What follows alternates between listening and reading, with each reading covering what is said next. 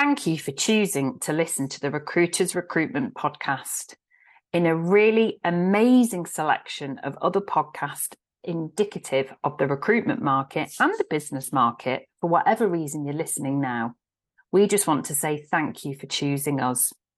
We couldn't do this without our sponsor and our partners. We're going to talk about them a little bit later on in the show, but thank you to Paiger, our sponsors, and our partners Inclusion Crowd and Needi. And without further ado, let's jump in to get to know this week's guest. We are joined by an award winner on the Recruiters Recruitment Podcast in this episode. This is David Green. He's the founder and CEO of Remedium. And I actually had the privilege of getting to know David in my other guise as a judge for the Recruiter Awards. And he actually won the most coveted, if not the most coveted in the whole world, award for Agency Recruitment Leader of the Year in 2023. And I talked to him about that, how he came to achieve it, how his business has evolved, and his amazing advice for recruiters who are thinking about disrupting the market and for leaders as well. We also have a little aside because his market knowledge around the NHS is phenomenal. So if you live in the UK, it's worth hanging on towards the end of the episode just to hear his view on our NHS and where he thinks it's going Thank you so much for supporting us. David's been a, a, very active part of our community and a big supporter, having listened, and now he turns guest. And this is his first podcast uh, episode that he's ever appeared on as a guest. So let's give him loads of support. It'd be great to see your comments. And here we go. Without further ado, let's jump in. We are so proud at the Recruiters Recruitment Podcast to be sponsored by Paiger. Paiger helps recruiters to build personal brands to identify new business opportunities, to attract those hard to find candidates, and to basically have better conversations. Now, you will have a large network that you want to build credibility with on LinkedIn. And sometimes posting content every day feels impossible. Now, that changes once you have Paiger. Paiger provides you with the ideas, the content, and the scheduling capability to produce daily content to build out your own personal brand in minutes. And for business development too. Paiger identifies companies that are advertising jobs, have key hiring indicators such as funding rounds, mergers, acquisitions, or senior appointments, and then alerts you to this daily. Paiger also enables you to write candidate centric job adverts without bias in seconds. So once you advertise your job, Paiger will then automatically create a branded post and publish it to LinkedIn without you even having to lift a finger. So when you want to actively source candidates, you can create complex Boolean strings in seconds. All you need to do is to provide the job title and location. Now, Paiger is making thousands and thousands of recruiters smarter and faster. For more information, click on the link paiger.co to book your demo and remember to mention the Recruiters Recruitment Podcast when inquiring. Now, back to the episode. This is Leisha Holmes, and I'm your host on the Recruiters Recruitment Podcast. And I am so excited to welcome to our community today they're the first ever time they've actually appeared on a podcast. But I think I'm hoping if you're an avid follower on LinkedIn and you've got your finger on the recruitment pulse, you might be know you might be aware of who this person actually is. Now I came across this individual in my other capacity as a judge for the Recruiter Awards, where he was one of the nominations for the Agency Leader of the Year, and I got to know him both on and off that job, I suppose, as a judge. And I can't wait for you all to get to know him because you're he's a really inspiring leader. And whether you're listening to this as a newbie recruiter or as a fellow leader, hoping to get some inspiration, I think you're going to learn a lot. So without further ado, I'd like to welcome today David Green, who is the CEO of Remedium. Welcome to you today, David. Thank you very much, Alicia. Hi, everyone. I'm David Green, uh, CEO at Remedium. Um, so we, you know, in, in the healthcare recruitment space, started back in uh, the end of 2013 um, at a time when the market was dominated by uh, locum doctors. So for those who don't know, locums that's temporary staffing. Um, at the time, the NHS had a, a, real need to replace all of those locums with, with permanent doctors, and there was a, a, piece around the international uh, recruitment and transit of those clinicians. So we started Remedium, nothing sexy, back of a garden shed. You've got to start somewhere. And we were lucky; it was okay. in a very nice back garden, um, but it was it was a shed. Um, we had a tennis court, so again, it could have been a lot worse. Um, but we we very much bootstrapped at the beginning. It ran a very lean business and grew it uh, sort of 120% growth year on year for the first three to four years. Moved into central London, um, started to bring on staff, and and grew it to certainly at its at its uh, real peak at the end of 22 we were um, sort of uh, turning over very decent numbers and and uh, a significant bottom line uh, and have built a, a, staffing base of 35 in London and a further 20 in, in a wholly owned office in India. Um, so I used to find myself very regularly out in Mumbai. Still do actually. Just wow.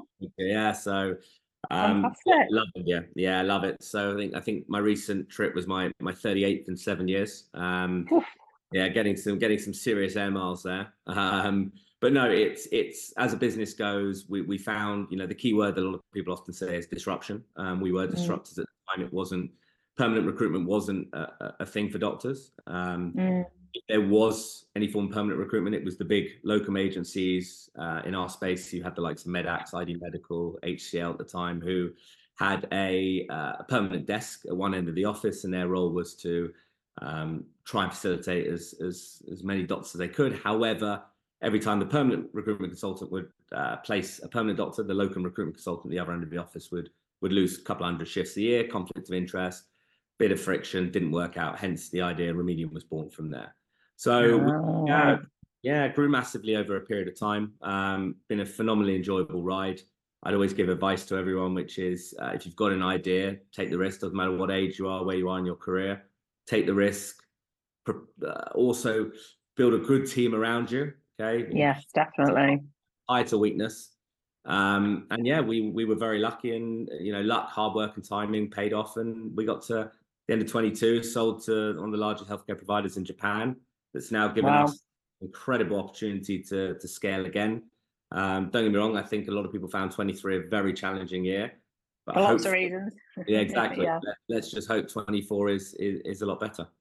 Oh, that's wonderful. And I love the potted history. There's loads of things there that I'm, my brain's going, right, we'll definitely come back and talk about that because I like the fact that you've given some advice there already. Because that's one of the main reasons why people listen to podcasts, of course, mm. because they want to try and elevate their learning and develop their career. So just can we just go back a little step? So you, saw you launched business in 2013. What was your background? What did you do before? So, firstly, I didn't even say thank you very much for having me on the podcast. You know, oh no, uh, that's fine. It's a pleasure. it's been, a, been a long time coming. No, I know, but look, I've listened to it for a long time, so it's nice to be on you know the other side of the screen. Um, so my background before, I actually, I'm one of these who you know I went to a, a very nice school in London, um, but didn't make the most of it. was was very good non-academically. Um, mm. enjoyed sport, enjoyed everything that wasn't involved in in actually sitting behind the books and was a school that if you weren't someone who was typically good at books, they didn't necessarily invest in you. So I I ended yeah. up um, I would look at it and I say for me, university was a bit of a waste of time. I went to what was Leeds Met at the time. I had a phenomenal experience, lots of great nights out drinking. Um, I think spending 24 hours in the library on the day before dissertation was due in because I'd literally spent far too much.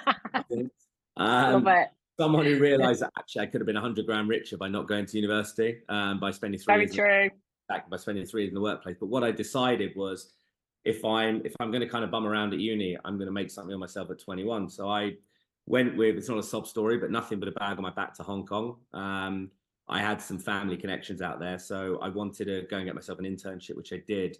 And after six weeks of that, they offered me a job permanently. Said go and wow. I was I was off traveling anyway, so go enjoy yourself for six months. When you come back, got your first real job. So I then spent the next three years there in, in financial services. Um, found a way of being sent back to the UK to, to open their London office. Met my now wife, and I guess wow. for me was looking for a way back, and and that's where kind of Remedium was born from. So financial so, services. So did you, did you have any, you didn't have any link with the with the healthcare sector then? None with healthcare, none with recruitment. I mean, they always say, right, you growing up, you want to be a footballer, a fireman, whatever. No one ever says they want to be a recruiter. You know, you fall into it. No. So, yeah, I, I, I, was I had a very good partner who who I set up with. Mm. Um, he was in this space, so he he learned his trade. Um, okay. And, you know, with my operational background, being in finance, etc., Remedium was born, and and a lot of it self-taught. Um, purely hard Yeah. work and dedication, and you know the the gone are the days, in my opinion, the old school days of of being in the office at sort of six a.m. and staying until eight nine o'clock at night. You know that's a want, it's a passion. Now it's more about in at eight twenty nine, out at six oh one. I get it, but for us to get to where we were to really graft at twenty three when we started, um, yeah, we we were doing the hard yards. Yeah, well, you have to. That there's no question about it. Which leads very nicely to this amazing accolade. And I just want to have a little aside on this because um, there are a lot of cynical people out there who believe that people buy awards and buy their their place on the on the panel, etc., etc. What would you say to those people who are cynical about the awards before we even go on to your nomination? Yeah, I mean, look, couldn't be further from the truth. Um, firstly, you, you you get nom- you put an application in, um, and I think there were quite a lot of applications.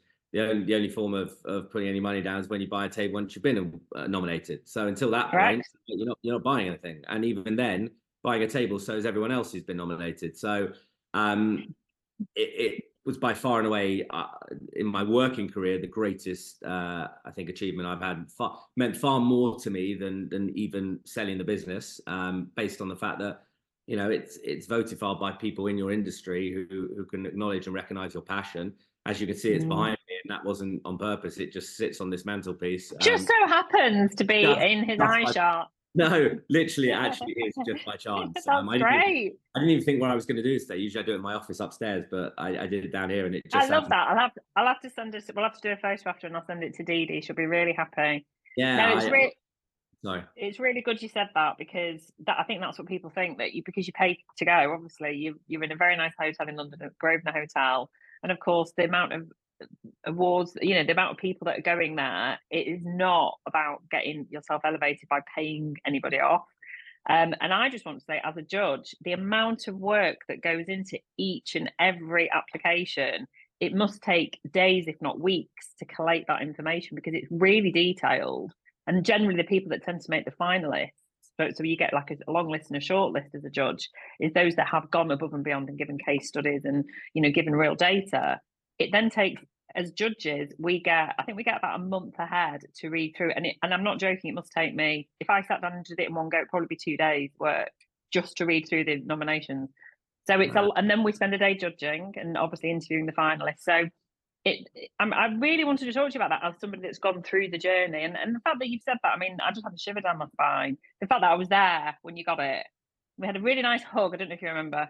Dude, Afterwards, I came, I came and came and found you, and I was like, Yeah, "Oh, yeah, yeah, yeah. Honestly, no, I, I'm not. I'm not joking and and sort of being cringe when I say it is it is probably the greatest achievement I've had in this Yeah. business, far more than um, the money side of things, because the acknowledgement not only from you guys as judges, who I'm very grateful for, but other peers in your industry and Mm, that along with I think it was Jamie Fraser from um Interact Yeah. won the entrepreneur the you know those are probably the two most prestigious awards and they're the ones where individuals and that's vote you know a it's voted for by your peers or your peers are judging you but also it's testament to the team and the sense of mm, absolutely. you know, teamwork does make the dream work. Without the people around me, not only could we not Mm. achieve what we achieved, but you know, these are the guys who are helping put an application together. These are the guys who who turn Mm. up every day for with their passion for the cause. And it just epitomizes. I don't look at it as my award. I look at it as the team's award because it epitomizes everything that we did Mm. for, for ten years, trying to change. For us, it, it, it we call it recruitment with morals because you're bringing doctors from around the world to the NHS to change their lives. Um, because you know, Mm. India and other places, it's not nice where they work, right, and where they live, right. And whilst it's what they used to, we know that we're changing theirs and their families' lives. So for people to acknowledge that what we've done, our journey, and our ultimate goal is something that is worth worth an award, yeah, it, it means far more than any money. I mean that. And and I know you do, and that's and that's absolutely wonderful. So there will be so many people listening, as I know you've listened as a, as part of our community for a long time, that will be thinking, right, what did he do? What did his team do to win that accolade? So I mean, I guess our finishing point is you did win. And I, I just want to comment as a judge that it is always a culmination of teamwork. It's never down to one person, but it is down to your vision. It's down to the values that you create as your culture. But if we have that as the sort of end goal, if that's what somebody really wants to aspire to be like, and even if it's not through an award system or a public acknowledgement, it's saying we know we're the best at what we do. What would you say the, the main foundations should be of if it's the leaders listening, what should they have in their business to ensure that they are creating the best experience for their internal and, and external customers? Both, it's isn't a it? Great, it's a great um, question, and I think so. I was always taught growing up by by my late grandma, who passed away up in Scotland many many years ago. Actually, she always said it's nice to be important. It's more important to be nice, right? And taking that mantra about humility into the workplace, you know, often recruitment has a stigma that it's full of you know arrogant people and and they drive around in you know flashy cars and fancy watches and and all that sort of stuff and yes there are elements of that i completely understand that but if you are a a nice person good things will come your way um empowerment right? The people around you at the top who have been with you on the journey or come into the journey some way down the line you've got to make them feel that they have the authority to make decision and not be questioned. Do not micromanage. Yeah. um and you know trust right? It's so important to Mm. trust in in your team right? They are doing you know if your values are right and they're aligned to your values they are going to fight for the same cause. And if you're all kind of in unison you will get the right outcomes and when you have a product like in our situation which is you know it's not easy to sell a person as we all know which is why recruitment can be very difficult um if you have the best talent in the room right you won't get the right outcome. Sorry, if you have the best talent, you will get the right outcome. If you hire Mm. fast, you hire wrong. Okay. Yeah. When it Mm. comes to hiring your team, picking the people that you need who are going to take your business to the next level, you're better off to wait three months for the right person than right than take three weeks just to get a bum on seat. We we never grew past as much as we were going for, for 10 years, we we never grew past I think 32, 33 in London. Right. And we were a Mm. business uh, you know, at its peak was doing a bottom line of two and a half million, right? So for a, for a, for a business of that size to, to do those Mm. sorts of, especially in recruitment, of which sort of 20 revenue generators, which means the average, you know, our turnover was I think about six mil. So average per per recruiter, you're looking at you know significant numbers here, right? So Yeah, absolutely. you know, from, from that point of view, don't hire fast, hire wrong, okay, and empower the people around you. Employ to your weakness and empower the people around you, and they will get the results you're looking for. And it's not Mm. their success is your success, your success is their success.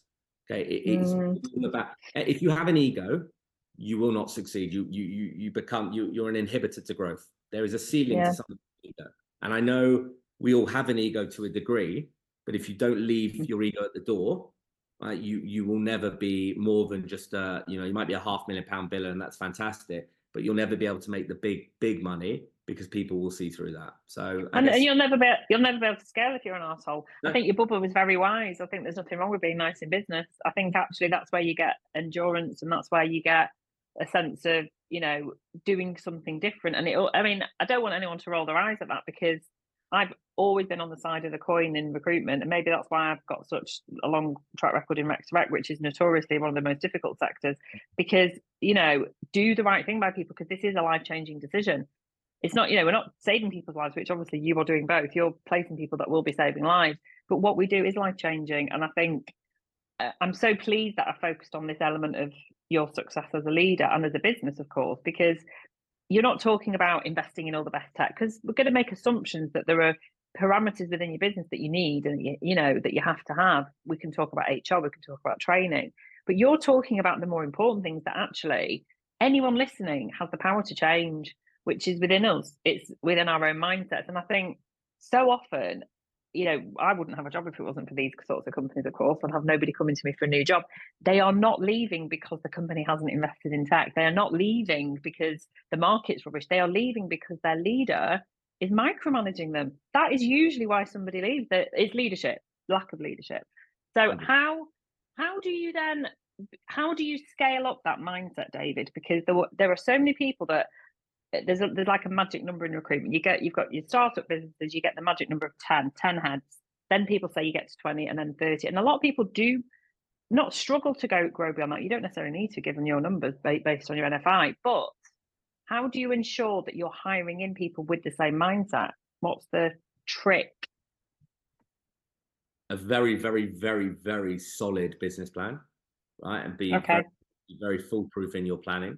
Data. Mm, I'm a, I, I'm a firm believer, and it's maybe somewhere we didn't get things right for a long time. Uh, and then we, okay and we brought in things like Power BI. suddenly when you start to understand trends over a period of time, you start to to see where people get to their peak. Um, you know, over their longevity with the business and what they're able to build. In our Mm. space, people, people peak at sort of three, four years, and then you know it's very hard to maintain that for much longer. So you understand at that point where you need to to bolster a team.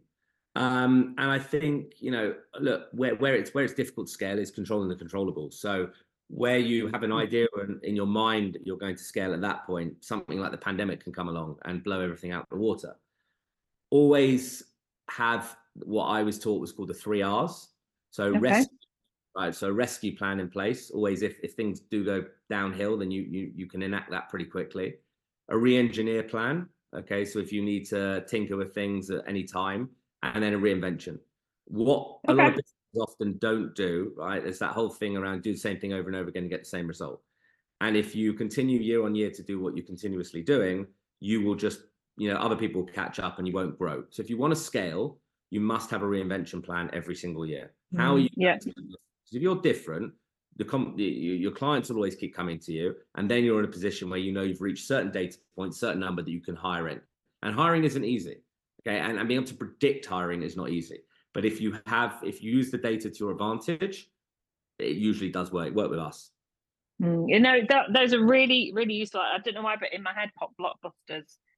And, you know, they didn't adapt, they didn't reinvent themselves, they didn't have a rescue plan. You know, think about all of those retail brands. I just think it, it's quite, I'm quite a visual person. Woolworths, although apparently they're coming back. Yeah. Um, you know, I think there are a lot of recruiters that do listen to podcasts like me who've been doing it a very long time, um, but know that we're still learning and we're still adapting and we're still evolving because all the time our world around us is changing. And I think it's really refreshing to hear a leader that it's your hidden source is accessible for anyone listening, whether you're running a three person business or a 300 person business, actually. Um, I think it's really sensible. I think, do you, do you think that sometimes, and I'm going to sort of unpick a little bit of what you said there about ego, very often leaders don't like to admit when things maybe aren't in their control because you can only control your controllables. So, you know, we're having a rescue plan because this has happened or COVID happened or, you know, IR35 came in for contract recruitment. You know, what are we going to do about it and not bury their heads? There's like an ego problem there. Yeah, because maybe. a lot of people with egos see it as failure. Okay, they see going Mm, as failure, but actually going one step back can take you ten steps forward. And I think absolutely. if you're willing to to see past that, uh, and you Mm, you put pride to one side, right? You will actually grow your business back tenfold. I mean, you know, our business, as an example, right now is going through a bit of a transitional period. We've hit the top of Everest, and you know, 23 is a very tough year where we had 41 days of industrial action, and that has a massive impact on what we do with doctors and nurses. And you know, then, then you throw in the fact there have been budgetary cuts in the NHS, or you know, additional funds have been used to to you know um, make sure the service runs during those strikes. It's been challenging. So rather than sit there and worry about the fact that we're you know going backwards we're not going backwards, but it's how do you transition? You can have a good year, you can have a bad year, as long as you've got cash in the bank, the rest is irrelevant. And sometimes you you've got to accept that it won't always be in your favor. But if you then put your Mm, plan in place, you can Mm. ensure that you you you know going to 24 and 25 and beyond, we, we'll go way past the numbers we did in 22. Also, another thing I forgot to say that I think is really important to any kind of business looking to scale is if you've got the funds, try and bring in a, either a non-exec or an advisor who has grown a scaled business. Okay, Yeah. They will, we're always learning. Knowledge is power. We're never too proud to ask for help, and if you are too proud to ask for help, you'll never grow. But take Absolutely. all what people who have been there, done that, got the t-shirt know because their their knowledge is invaluable and you can't live without it because they will just be able to help support you. I know, I totally agree. And you- and you're saying that as someone that has been mentored and mentors now as well. I think it's a really important component. And I cannot agree with that more. That I think you only know what you know. It's, it's totally true. So, as an aside, because though you know we're all, I'd say I think it's about sixty percent of our listeners in 2023 were in the UK. The rest were scattered around the globe, which is always very exciting to us. Um, our National Health Service has been our pride and joy since 1948. Where are we at in 2024? What do we need to know about as as actual inhabitants of this amazing country? Do we need That to is- get private healthcare, David? I mean, that's probably one of the most loaded questions I've ever heard in I my life. Like, Sorry, from No, no, no, no, not at all. I mean, the, pod, the podcast, I don't know how long it runs for, but we might need that 10 years to go through this one. No, pick it. Um, the NHS is in a state right now where finances have never been so tight. Okay, the, the, the mindset is do everything you can to cut costs between now and end of March, so for the new financial year. And that sometimes means that departments are going without, in the sense of not necessarily unsafe staffing levels, but they will focus on filling staff right at the top where um, they they you know they have to, but at the lower levels where they don't have to, they will get by until the end of March um, and then worry about it then, right? So what can be a bit frustrating is I, I think at times we take for granted what we have here. Okay, regardless of whether you wait five, six hours in A&E or longer. I was actually in a hospital recently and being treated by a nurse who told me she was from Sweden uh, originally. And she'd come over here and she couldn't understand why people were complaining about waiting five, six, seven hours when in Sweden, because everyone pays such heavy tax, the uh, all the hospitals there pretty much are, are, government funded. There are some that are private, but on the whole, they're predominantly government funded. People wait nine hours as a normal situation for any, and we think of we think of the Scandinavian countries as being yeah. whatnot. But yeah, it's, wow, it's regular. Yeah, it's a regular common problem. Um, I don't think we I don't think we appreciate the NHS enough. Okay, I, I think we whilst it's great that we stand outside and clap and all these sorts of things, my issue with the NHS has always been wastage. There's always been that funny example that was done. I can't remember the name of the lord who did the report a few years ago, but Sherwood Forest in uh, Mansfield paid two pound forty four for a medium box of latex gloves. Nottingham down the road pay one pound ninety three. And you're like, actually, what, what, you know, where, where's the joint up thinking? Where's the centralized? Absolutely, yeah. But there are there are fundamental issues with the NHS, and I'm obviously careful what I say because I don't want to, you know, throw right. anyone under the bus. But I think it's been really mismanaged poorly for many years. Um, there are way too many managers in the service, way too many. Okay, the focus should be far more on clinicians. The politicians are trying to run the service and they don't have a clinical background themselves. We yeah. have two people who have their own, again, it comes down to ego, but their own reputation uh, to protect. What you get with a lot of NHS execs in particular, these are the real decision makers, but they're the ones who move around constantly and feel that in the short term they are somewhere they want to make an impact so it looks good against their name. So they get their right. next Right, there's, for for a, a, publicly funded healthcare system that's the largest in the world, you want people running it who are selfless, and sadly, that that's not the case. That's so not the case. Mm. Things will get better, but I think they're probably going to get worse for the next one to two years, even with what is mm. likely to be a Labour government, because there isn't a huge amount of money mm. left. In it. I think it will be a challenging couple of years, but I think off the back of it, with the investment that's being made now in training, uh, in retention, and obviously recruiting we will start to see benefits, but it will take some time. Stick mm, with I'm it. Really, I'm really glad that I, I, asked that question because I'm, I'm actually turning 50 this year. So I've been getting all my automated health checks and it's been phenomenal. And, you know, that's without me prompting anything. That's, you know, books in for mammograms and cholesterol and blood pressure and everything. And I just think, where else on earth would proactively, for free, give me a full MOT to make sure yeah. that I'm preventing any like diabetes, etc., etc. It's phenomenal, and I just think we need to applaud it. We need to not take it for granted. Obviously, it's out of our control. I guess what's in our control is is a, national, a general election, but that's a long way off yet. Back end of the year. I'm really glad I asked you that question, and you're obviously very knowledgeable. And so, before we finish, how has your first podcast been? Oh, it's been great fun. I, I, I love. You know, I always say if you do what you love, you love what you do. And, you know, for the last 10 and a half years, I've been doing what I love and extremely passionate about. So being able to talk about it on a, on a podcast is great fun. And Good. yeah, it's to any recruiter out there, and, and I'm sure quite a lot listen to this.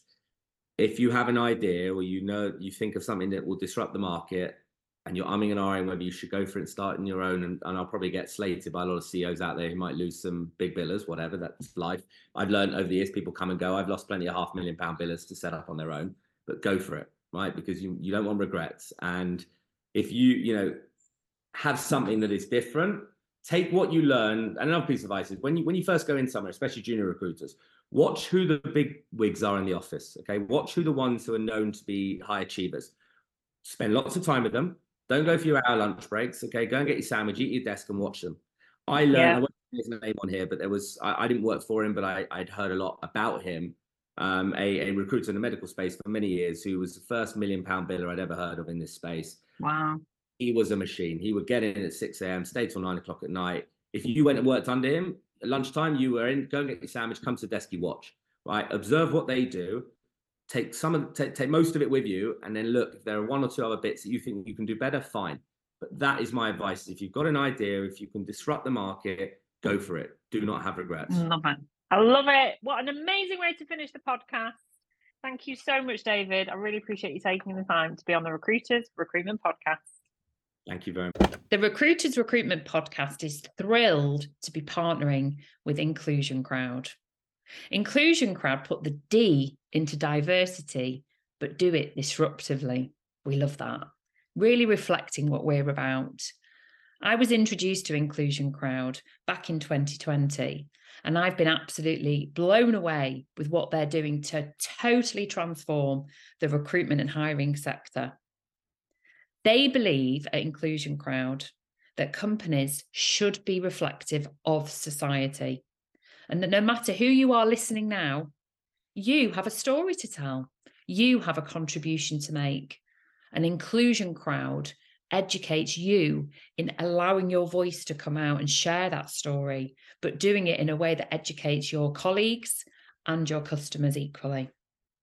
Inclusion Crowd, like the Recruiters Recruitment podcast, has clients all over the world and they specialize in our industry. What we all want to do together is to maintain best practice and to raise industry standards to enable us to attract and retain the best talent, but doing so inclusively and with true diversity. By doing this, by accomplishing a true EDI policy within your business, you will also retain the top talent as well as attract new talent, which is a win win for everybody listening, making more profitable business and a much better industry, higher regard, highly regarded.